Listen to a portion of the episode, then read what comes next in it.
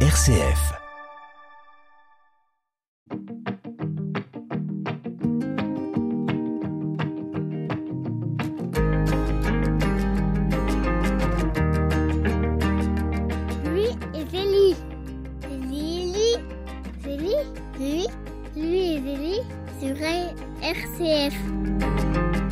Louis et Zélie Martin sont saints, mais euh, de même que leur fille Thérèse a pu compter sur ses parents pour approcher euh, de Dieu, Louis et Zélie ont eu la grâce de rencontrer dans leur vie des personnes essentielles. Bonjour Père Thierry Hénaud Morel. Bonjour. On vous retrouve encore cette semaine pour réfléchir à cette notion de sainteté, et notamment de, de sainteté au quotidien, en rapport avec nos deux saints que nous suivons dans cette émission, Louis et Zélie Martin.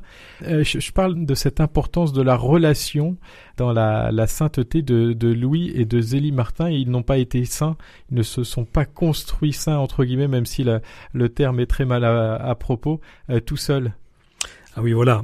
Je crois que vous avez raison, c'est-à-dire que euh, dans la canonisation de Louis et de Zélie, l'Église met en, relief le couple.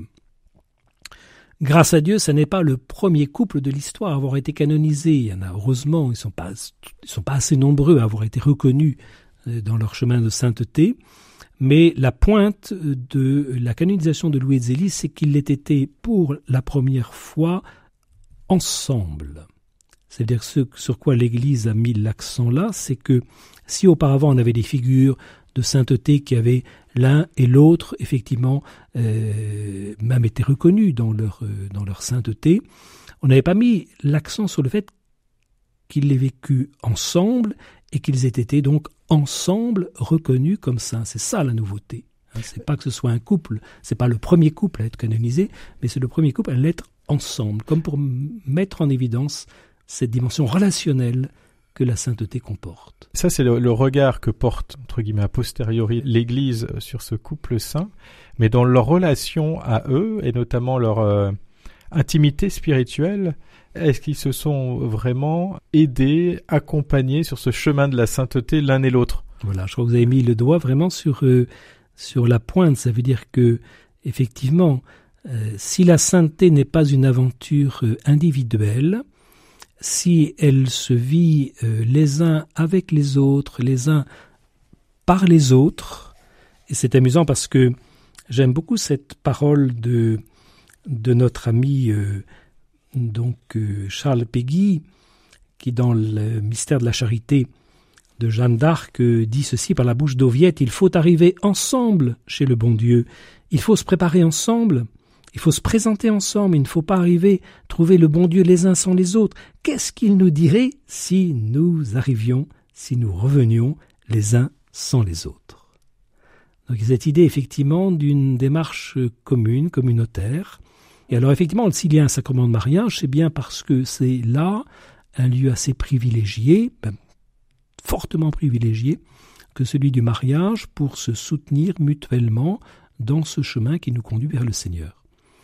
Et euh, alors que Louis et Zélie l'aient vécu, là on peut effectivement le trouver à un certain nombre de témoignages forts, que ce soit dans leurs relations interpersonnelles, aussi bien sur le terrain, je dirais, un petit peu du quotidien, du caractère, des manières de vivre. Il y a à la fois ce tact dans les lettres qui assez souvent vont venir euh, par des petits témoignages, donc euh, manifester l'attention à l'autre, la manière dont Louis euh, va apaiser les craintes de Zélie et réciproquement Zélie apaiser les craintes de son mari. C'est pas les mêmes. Hein. Pour pour Louis, il, il apaise les craintes que le travail peut entraîner dans le cœur de sa femme pour Zélie, c'est souvent euh, les craintes qu'une nouvelle maternité va, va entraîner, elle, disant mais non, ne t'inquiète pas, il n'y y a, pas, a pas de souci, je le porte bien, je le vis bien, etc.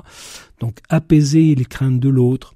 Ou bien quelquefois, alors ce serait plus sur le registre un petit peu d'une d'une sympathique remise en cause. De temps en temps, il y a des petites réflexions en disant, écoute, c'est, t'as raison d'être fier de, de, tes enfants, mais faut pas les, faut pas les porter comme un, comme un sein de bois, selon une expression de l'époque, c'est-à-dire restons quand même modestes dans la manière d'aimer nos enfants. Euh, tous les enfants, bien sûr, sont, sont aimables pour leurs parents, sont admirables, mais voilà, restons, restons, euh, voilà. C'est amusant de voir Louis qui, qui invite sa femme un petit peu à modérer cette, cette voilà, non pas modérer l'amour, mais peut-être la manière de d'en être fier de ses enfants. Voilà, des petites choses comme ça qui montrent que de manière, voilà, euh, simple, mais ils savent un petit peu s'attirer des attentions sur un point ou un autre.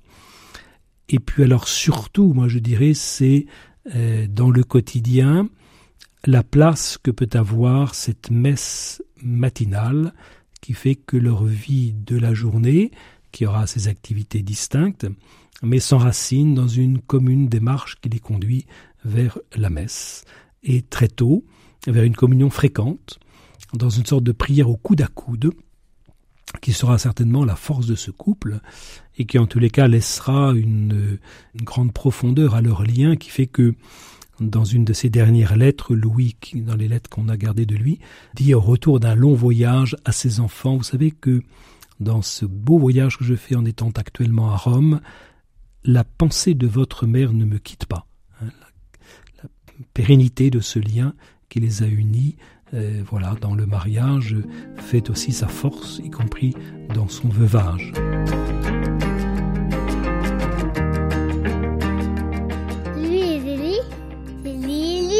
sur RCF. Père Thierry et Morel, dans cette euh, réflexion que nous menons sur la sainteté au quotidien chez Louis et chez Zélie, dans, dans le fait que cette sainteté, elle s'est aussi euh, construite, euh, épanouie dans la relation, relation au sein de leur couple, mais également relation avec euh, des amis, avec des personnes rencontrées dans la vie sociale. Peut-être nous attarder sur une, une personne qu'on connaît peu, mais qui a pourtant eu une, une grande place, qui s'appelle Félicité Baudouin une femme qui était très engagée socialement à l'époque. Tout à fait. C'est amusant parce que elle était connue dans les biographies de Louis comme étant cette personne âgée, cette demoiselle du quartier de Saint-Léonard qui avait offert à ce jeune Louis Martin s'installant comme horloger à Alençon la fameuse statue de la Vierge qui deviendra la Vierge du Sourire, si présente dans la vie de la famille et surtout dans la vie de Thérèse lorsque, au cœur d'une profonde épreuve, posant même des questions sur sa survie, Thérèse euh, s'était tournée vers cette statue qui était à côté de son lit au buissonnet, à Lisieux, et avait cru percevoir sur euh, son visage, ou peut-être plutôt à l'intérieur d'elle-même, un sourire que la Vierge lui adressait, qui sera le début d'une guérison, mais qui ne sera pas encore terminée, il y aura d'autres étapes, mais qui m'a montré la place que cette fameuse statue donnée par Félicité, Félicité Baudouin pouvait avoir dans l'histoire de la famille. Félicité Baudouin, je pensais que c'était, parlons clair, une bigote du quartier de Saint-Léonard, sans doute de bonne volonté, mais je la voyais peut-être avec une certaine fadeur. Et puis, euh, je suis tombé sur un, ouvrage de son frère, qui était euh, Henri Baudouin, alors un, historien local, quelqu'un vraiment de, belle trempe, qui disait avoir écrit une petite monographie sur sa sœur. J'ai découvert que c'était 78 pages manuscrites. Et donc ce manuscrit est passionnant parce qu'il raconte l'histoire d'une femme étonnante, une étonnante, étonnante, qui, qui donc euh, a eu un rayonnement sur Alençon, elle avait choisi de se consacrer, elle pensait entrer dans la vie religieuse, et puis son conseiller spirituel lui dit non, restez dans le monde, vivez dans le monde, mais vivez pauvrement. Alors les 800 francs de revenus qu'elle avait pendant sa vie active, eh bien, elle passait la plupart euh, de, cette ressource euh, elle l'a donnée aux pauvres, vivant quelquefois elle-même des fins de mois, si je puis dire, vraiment difficiles. Une attention évidemment aux plus démunis. Elle a été celle qui a lancé sur Alençon une aumônerie dans la prison des femmes, qui était hum, vraiment des lieux de misère. Et voyant que souvent en sortant de prison, ces femmes retombaient dans la prostitution ou dans cette misère euh, familiale, sociale, euh, elle avait ouvert alors cette maison du refuge qui allait devenir les Châtelets, euh, Alençon bien connu par la suite. Et tout ça enraciné dans une, à la fois une force d'existence, une, liberté de parole, euh, et, surtout une, grande, grande vie de prière. C'est-à-dire que pour elle, la prière et l'action euh, étaient tout un, et, Henri, son frère, dit, euh, même la prière était pour elle une manière de exercer l'attention, la charité à l'autre. Elle portait dans sa prière tel ou tel enjeu professionnel des uns, de santé des autres. Pour elle, prière et, et engagement social, c'était vraiment tout un. En quoi, Père Thierry Nomorel, euh, voilà, cette personne a pu influencer ou prendre sa part dans la vie spirituelle euh, de Louis et de Zélie Martin? Comment ça s'est passé? Alors, il s'est trouvé qu'elle a, elle a eu le temps avant de, de, mourir, parce qu'elle elle est morte elle est morte donc après le mariage de Louis et Zélie. Elle a eu le temps de connaître, effectivement, elle avait bien connu Louis pendant le temps où il était célibataire, mais elle a connu aussi Zélie. Et euh, un neveu de, de, donc de Félicité Baudouin raconte comment le dimanche, assez souvent, avec sa tante, il l'accompagnait quand il venait rendre visite à la famille Martin, rue du Pont-Neuf. Elle a eu le temps, effectivement, dans les premières années du couple, de partager beaucoup de choses avec eux. Alors on n'a pas le contenu, bien sûr, on n'a pas de lettres, on n'a pas de contenu des conversations, mais on sait que le dimanche après-midi, assez souvent, elle venait voir euh, la famille Martin et s'entretenait avec elle de, des projets qu'elle pouvait avoir, de ce qu'elle portait. Euh, voilà. C'est non, c'est quelqu'un qui a dû, avec d'autres, parce qu'il y a eu bien d'autres relais. Il y a eu le cercle vital romé, il y a eu tout un réseau d'amis dans le quartier de Montsort, mais ce sont des personnes qui ont pu révéler la cohérence chrétienne à un couple comme Louis et Zélie Martin. Cette cohérence qui consiste à faire que il n'y a pas pas de distance entre l'appel à aimer Dieu et l'appel à aimer les frères. Que c'est tout un, que vraiment c'est un seul sacrement. Que l'amour de Dieu et l'amour du prochain, ça marche ensemble, c'est inséparable. Je souhaitais vous interroger, euh, Père Thierry Hénomorel, sur la place des parents de Louis et de Zélie Martin euh, dans leur euh, justement dans leur, leur, sainteté. On sait que très souvent dans la vie de foi pas forcément des saints, mais de tout un chacun, les parents euh, peuvent avoir une place très importante. Mmh. Quel, a, quel, a, été le, le lien entre la, la, vie de foi de leurs parents et, et leur propre euh, croissance chrétienne? Alors c'est vraiment intéressant cette question, oui, parce que on a quelques petits signes du côté de Louis. Euh, il y a cette réflexion d'un aumônier militaire. Vous savez que le père de Louis, Pierre, qui était donc euh, dans l'armée, puisqu'il avait été enrôlé, non pas volontaire, mais par les événements des, campagnes napoléoniennes. Et il a été resté militaire jusqu'à la fin de sa vie. Et un aumônier témoigne de ceci que euh, ces hommes étaient impressionnés de le voir prier le Notre Père ou se recueillir pendant la messe.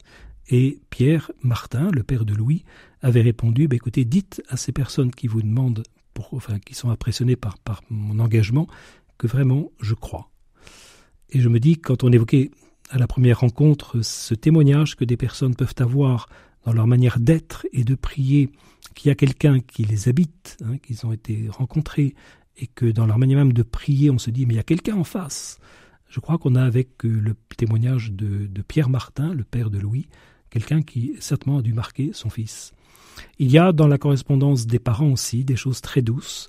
Euh, les parents Martin sont déjà participants de ce courant du romantisme chrétien, c'est-à-dire extrêmement attentif à la relation, à la, au sentiment qui s'exprime à travers cette relation, à une délicatesse euh, de, de, de, de sentiments qui a dû effectivement nourrir Louis dans, son évolution, alors qu'à l'inverse, les parents de Zélie restent encore très marqués par un courant beaucoup plus euh, janséniste ou jansénisant dont euh, Zélie aura beaucoup à souffrir. Elle fait la part des choses, elle sait que sa mère n'est pas que cela, mais elle dit bien qu'elle a eu beaucoup à souffrir de l'éducation qu'elle a reçue de sa mère, des préférences que sa mère pouvait avoir pour le jeune frère, et que cela a laissé non seulement le souvenir d'une enfance triste, dit-elle, comme un linceul, donc ça va très très loin, enfin l'impression qu'elle elle a beaucoup souffert de cœur, et donc des blessures. Merci beaucoup, Père Thierry et Morel. On se retrouve à nouveau la semaine prochaine dans Louis et Zélie. On évoquera la, la singularité de la spiritualité de Louis et de Zélie, à la fois personnelle et puis bien évidemment en couple. À la semaine prochaine. la semaine prochaine. Merci beaucoup.